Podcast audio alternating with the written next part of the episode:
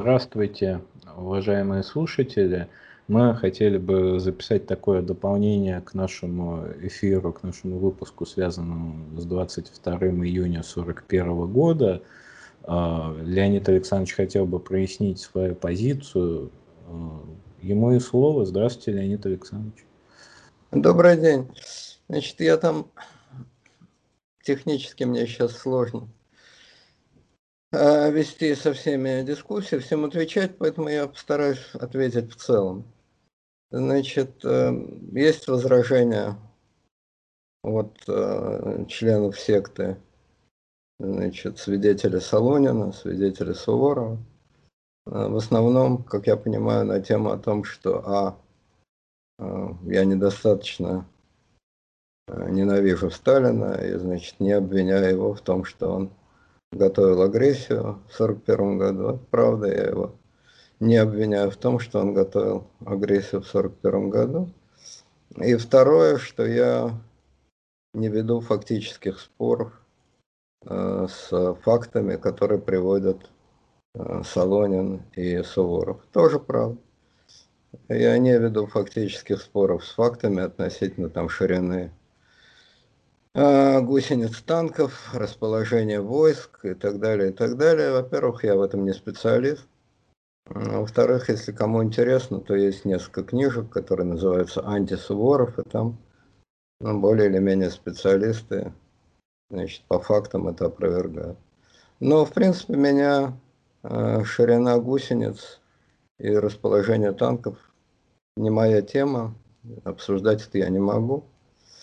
Вот, значит, э, суть того, что я говорил, я могу просто только повторить. Э, если есть теория Суворова и Солонина о том, что Сталин готовил захват Европы, то есть свой план Барбаросса, захват Германии, а затем захват Европы, то эта теория является враньем, стопроцентно. Таких планов у Сталина не было, а вся его политическая деятельность заключалась не в том, чтобы захватывать западную или восточную Европу, поскольку до 1941 года это были, до 1939 года это были в каком смысле синонимы, а заключалась она в том, чтобы отгородиться от Запада по возможности более толстой стеной. При этом подгребая то, что плохо лежит, то есть малые куски Российской империи. К этому сводилась вся практическая деятельность Сталина, в том числе уничтожение иностранцев, запрет на контакты с ними, глухая блокировка страны. Кстати, отказ от предложений немцев присоединить Варшаву и захват территорий, которые казались ему легкими в управлении естественными частями Российской империи бывшими естественными частями империи. Вот, это факты общеизвестные. Кроме того, это же случилось после 1945 года, когда вот, не захватывал, не присоединял иностранные государства, а создавал кордон безопасности, то есть пояс безопасности из стран Восточной Европы между Советским Союзом и Западом. При этом страны Восточной Европы, советские люди, особенно при Сталине, ездить точно так же не могли, как в страны Запада. Советские войска были максимально изолированы от местного населения, ну и так далее. Шпиономания, враги, все это оставалось в полном объеме. Таким образом, теория, что Сталин хотел создать общеевропейскую империю, коммунистическую империю, это вранье, опровергнутое всей, значит, деятельностью Сталина. Если же теория Суворова и Солонина сводится к тому, что э, не претендуя на свою Барбароссу и создание симметричного плана захвата иностранных государств, Сталин готовил превентивный удар в 1941 году, предвидя нападение немцев, то это отчасти правда, отчасти неправда. Это правда, поскольку это подтверждено опубликованными документами Генерального штаба о том, что назывались эти документы «Соображения по стратегическому развертыванию». Это локальная военная операция, которая планировалась в Польше и планировалась как удар по немцам, если они собираются напасть на СССР. Тут, э, понимаете, насколько я понимаю теорию там Суворова-Солонина, речь все-таки шла о мировой революции, так условно говоря, сталинского типа. То есть э, вообще там все начинается с тезиса о том, что как вот вы говорили, пролетарии всех стран соединились, ну как вы говорили, как советская э, идеология говорила. То есть все-таки это была идея мирового господства. И даже фильм такой есть Евгения Алексеевича Киселева. Она, по-моему, этот фильм так и называется «Мировая революция для товарища Сталина». То есть речь шла действительно о захвате, ну, как минимум, Европы.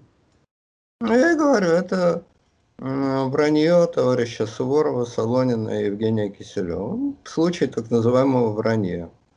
Пропаганда это в Советском Союзе была, действительно, она оставалась до конца, ну, по крайней мере, до прихода Горбачева, она оставалась, но это было такое же вранье, как все остальное, социалистическая демократия там, и так далее, и так далее. Почему я говорю, что это вранье, но могу только повторить. По факту, по действию. Уничтожение иностранных коммунистов, запрет контактов с Западом, закрытие страны, объявление любого человека, который был за границей шпионом. Если это действие, а, значит, э, уничтожение, кстати, внешней разведки, но это уже относительно мелочь. Если это действие с целью раскрыть максимально широко свою страну, двинуть войска на Запад и объединить Европу со своей страной, во главе со своей страной, ну, если вот таким образом человек собирается присоединять Запад, отсоединяя его, закрываясь от него в глухую оборону, то это какая-то диалектика, которая может быть доступна Суворову, Солонину или Киселеву, но мало доступна мне. Но это примерно то же самое, как, значит,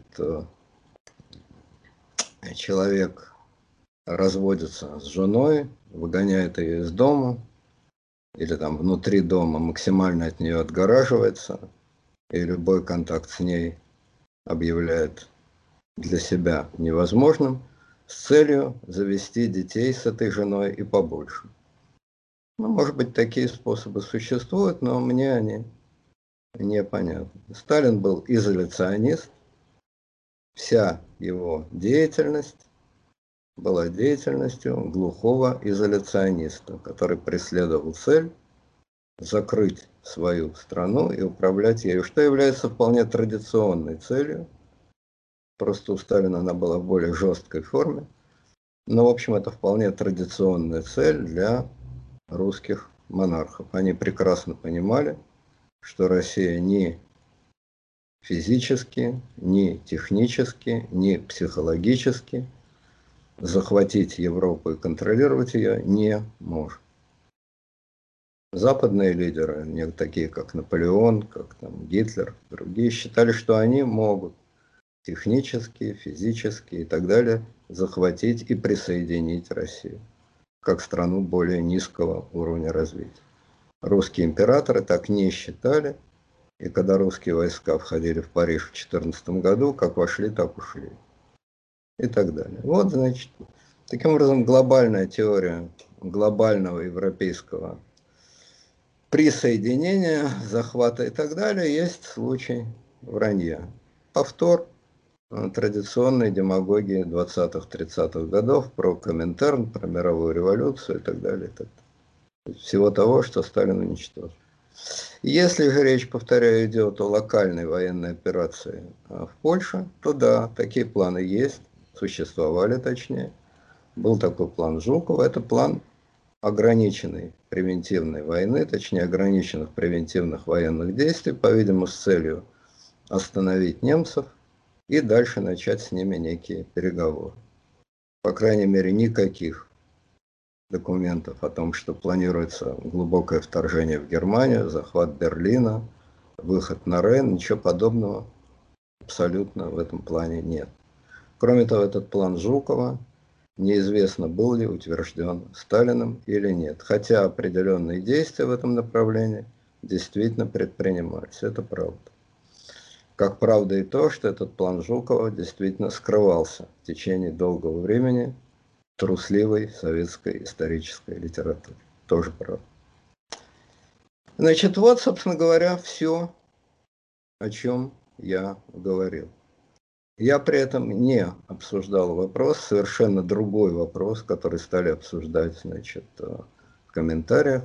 Какова степень вины Сталина и его значит, военных советников ближайших за тот колоссальный разгром, который произошел в 1941 году. Теперь могу сказать на эту тему тоже два слова, разумеется, без э, фактуры, перечисления частей и так далее. И так далее. А в чем, с моей точки зрения, основная э, вина э, Сталина за тот разгром, который произошел в 1941 году? Она не в том, что заранее не провели мобилизацию и, значит, э, не напали превентивно на Германию, то есть не выполнили тот самый утвержденный или неутвержденный план Жукова едва ли этот план привел бы к блестящему результату. Мне кажется, что вина а, Сталина и его, значит, ну, просто лично Сталина, потому что все остальные только выполняли его указания, естественно. Она в нерешительности, в том, что он сам не знал, чего он хочет. Он хотел одновременно и сохранить, это главная была идея, конечно, сохранить мир, оттянуть войну, и остаться в крайне удобной для него психологической, идеально удобной позиции третьего радующегося. Немцы и западные страны дерутся, а ягнята советские мирно пасутся. Вы деритесь, а мы подождем. Это идеальная психологическая позиция, идеальная военно-политическая позиция, которую все бы хотели, конечно, в такой момент иметь, но вот я в связи с этим упоминал высказывание Трумана, который именно это и говорил. В Америке-то лег, легко такую позицию иметь, Советскому Союзу, естественно, гораздо труднее. Вот, это с одной стороны. С другой стороны, он хотел пользоваться этой позицией, то есть не вступая в войну, подгребать куски, пользуясь тем, что немцы были, у немцев были связаны руки. Отсюда, значит, Прибалтика, Бессарабия там, и так далее. И так далее. Чуть-чуть отщипнуть от э, Финляндии уже некое противоречие. Дальше. С одной стороны, советская официальная военная доктрина, и здесь ничего Суворов и Солонин не сказали от себя, это общеизвестный факт. Официальная советская военная доктрина была наступательной, как, кстати, и у всех стран Европы в то время, и у Франции, и у других. Вот, наступательный. Соответственно, войска располагались для наступления. Отсюда вот все эти, значит, рассуждения Суворова, Солонина, там, ломятся в открытые двери, никто и не спорит, что войска были расположены так, как если бы они планировали наступление. Как если бы, да, а реального наступления не планировали. Решения не было. Политическую волю такую не приложили, большой войны боялись. Вот это вот раздвоенность. И эта раздвоенность, она проявлялась во всем. С одной стороны, все понимали, что не сегодня-завтра война будет скрыть невозможно ж подготовку такой войны. С другой стороны, категорический запрет значит, распространять провокационные слухи о нападении Германии. То есть войска были, армия была э, в подвешенном состоянии. Вроде война будет, она неизбежна, а говорить об этом нельзя. Вот и это тоже имело огромное значение. Ярче всего это проявилось уже 22 июня в этих безумных приказах когда, да, ну, значит, 14 июня заявление ТАСС, войны не будет, мы там мир, мир, мир. Естественно, это тоже психологически разоружало и деморализовало войска. Ну и финиш, это 22 июня. Совершенно безумные приказы, которые точно отражали внутреннюю сумятицу Сталина. С одной стороны, значит, э, занять границу, приготовиться, с другой стороны, на провокации не отвечать. Опять диалектика слишком сложная для нормального человека. Занял ты границу, в руках у тебя автомат, в тебя стреляют, а на провокации не отвечаешь. Что это означает? И, наконец, финиш этой самой диалектики, значит, уже когда война идет вовсю, наконец, мы так и быть соизволили, приказ отбить немцев, но границу опять-таки не переходить. То есть опять воевать, но не воевать. Отбивать, но не нападать. Э, бить, но надеяться на мир. Это ошибка, это внутреннее раздвоенное, неуверенное в себе состояние. Если диктатор страны не уверен и не знает, как ему действовать, то это, конечно, не способствует успешным действиям войск. Это первая вина Сталина. Очевидная совершенно. Вторая вина еще больше. Ну ладно, черт с тобой, ты не знал, как быть, ты был раздвоен, ты был в подвешенном состоянии, ты сам не знал, ты надеялся, что не будет, а когда случилось, то ты растерялся. Понятно. Но дальше, значит, в дело пошла уже другая сторона. Совершенно неадекватное представление о возможностях Красной Армии. Отсюда э, летом 1941 года нелепые наступать попытки, опять-таки попытки спорить с реальностью. Нелепые наступательные действия, категорический отказ отводить войска. Отсюда все эти страшные котлы, в которые попали сотни тысяч, а в итоге миллионы людей. То есть армия была загублена неадекватными действиями верховного главнокомандующего, который опять находясь в плену своих представлений, неадекватных представлений о силе Красной Армии, верил, что можно действовать вот по концепции. Наступать, отбивать, гнать. Ну вот понадобилась эта наука, суровая наука 41 года, чтобы понять, что это неправда собственно, и наука 41 и наука 42 года. Это вторая очевидная вина Верховного Главнокомандующего, который загнал свою армию в многочисленные ловушки, исходя из своих представлений. Значит, ну и более такие конкретные вины. Жуткая организация Красной Армии. Связи не было. Вообще, значит, э, после репрессий в армии 37-38 годов все были страшно запуганы, командиры. Эти репрессии плохи даже не тем, что истребили значительную часть командного состава. Это были бессмысленные преступления, убийства этих людей. Но сами эти командиры были, конечно, плохие командиры. Это были командиры времен гражданской войны, плохо подготовленные к современной войне и так далее. Убивать их было абсолютно не за что, но их, конечно, надо было менять менять на более современных, более продвинутых командиров.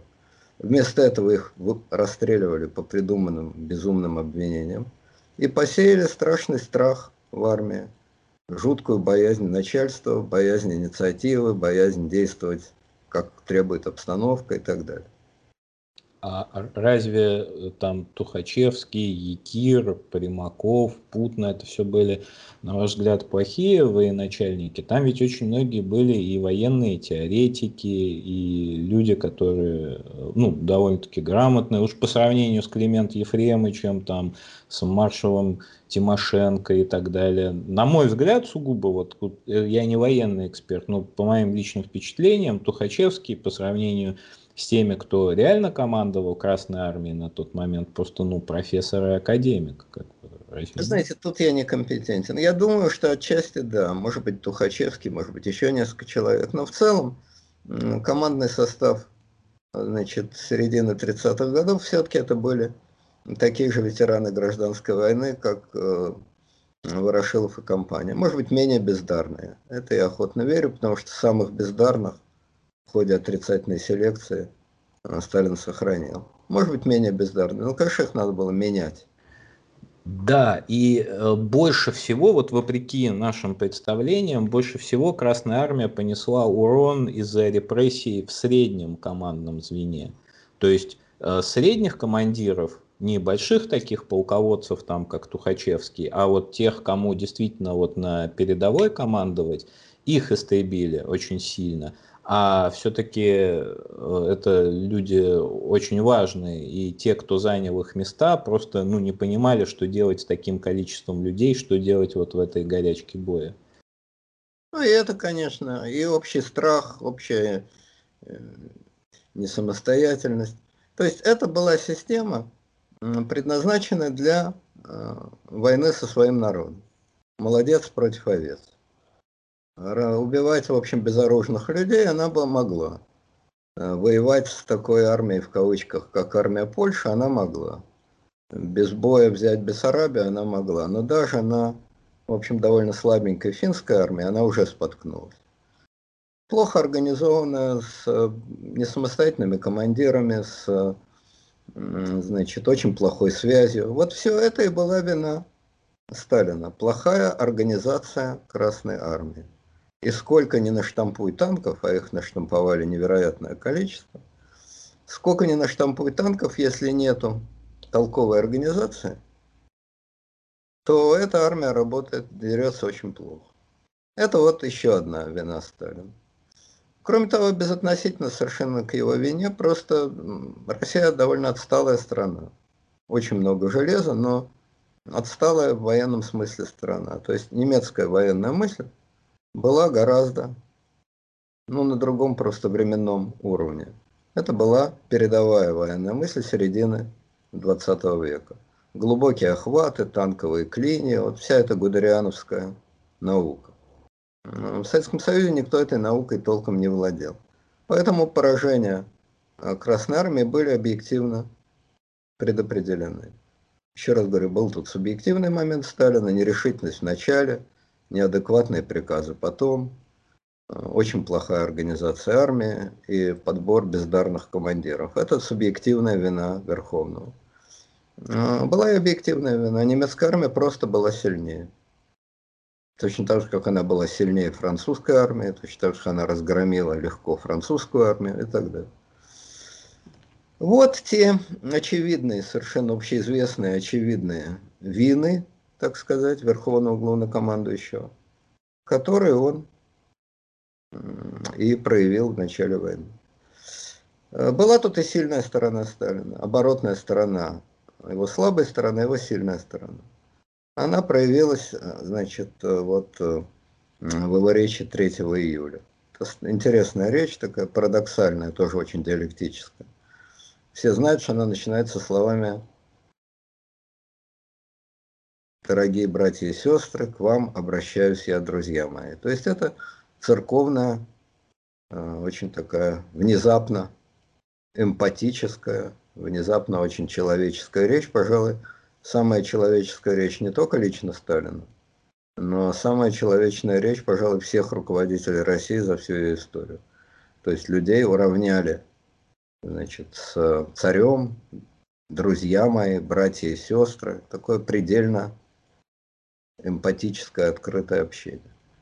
Но содержание этой речи было страшное. Сталин провозгласил в этой речи тотальную войну. То есть, дорогие братья и сестры, должны были уничтожать все вокруг себя, чтобы оно не досталось врагу. Тотальную войну. Это и был секрет победы Советского Союза. Это было то, на что не была абсолютно не готова ни Франция, ни Польша, никто. Франция, Польша, другие страны, у них воевала армия. Армия проиграла, поставлена точка. В Советском Союзе по его тоталитарному устройству воевало все государство во всех своих аспектах. Тотальная война. Немцы получили тотальную войну, к чему даже немцы были не готовы.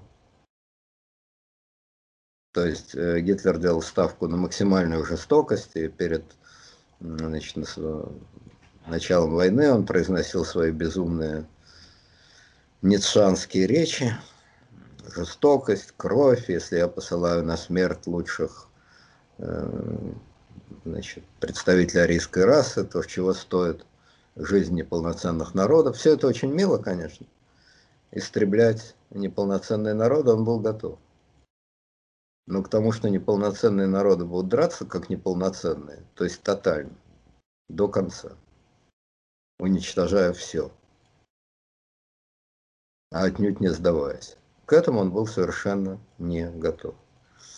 И вот эта вот ошибка жестокости, жестокость гуннов, так сказать, жестокость тотальной войны Гитлера в расчете на то, что война-то с нашей, с немецкой стороны будет тотальной, но русские, как порядочные люди, получив такие удары, быстро капитулируют – А с другой стороны, он получил тотальную войну, когда русские и не думают капитулировать, а реально уничтожают все и дерутся до смерти и так далее, это уже был для Гитлера неприятный сюрприз, который ему мог бы сообщить Фридрих Великий. Фридрих Великий, как известно, сказал, русского мало убить, его надо повалить. Вот это и был секрет речи Сталина. Дорогие братья и сестры, мало того, что вас убьют.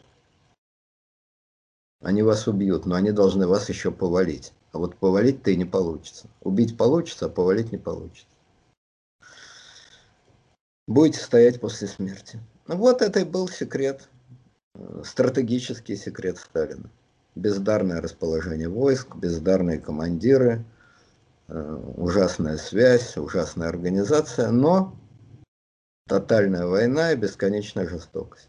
Таким образом, Сталин спас свою власть, свою систему, свою страну и в конечном счете, как положено России, это ее, так сказать, историческая миссия,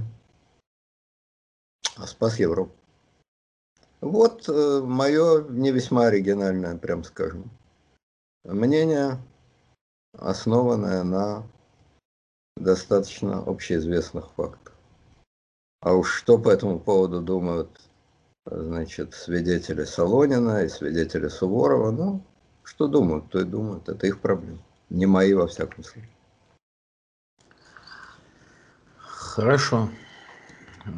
Уважаемые слушатели, подписывайтесь или отписывайтесь от канала, ставьте лайки, дизлайки, все как обычно. Э, самая, наверное, пожалуй, главная мысль в том, что 22 июня начался тот самый очень тяжелый путь, очень тяжелый путь, где, безусловно, преступная сталинская система, э, человеконенавистническая система все-таки была на стороне добра. И это тоже еще одна диалектика товарища Сталина, как мне кажется. Но, впрочем, об этом, я надеюсь, мы как-нибудь порассуждаем. Спасибо вам большое. Всего доброго. До свидания.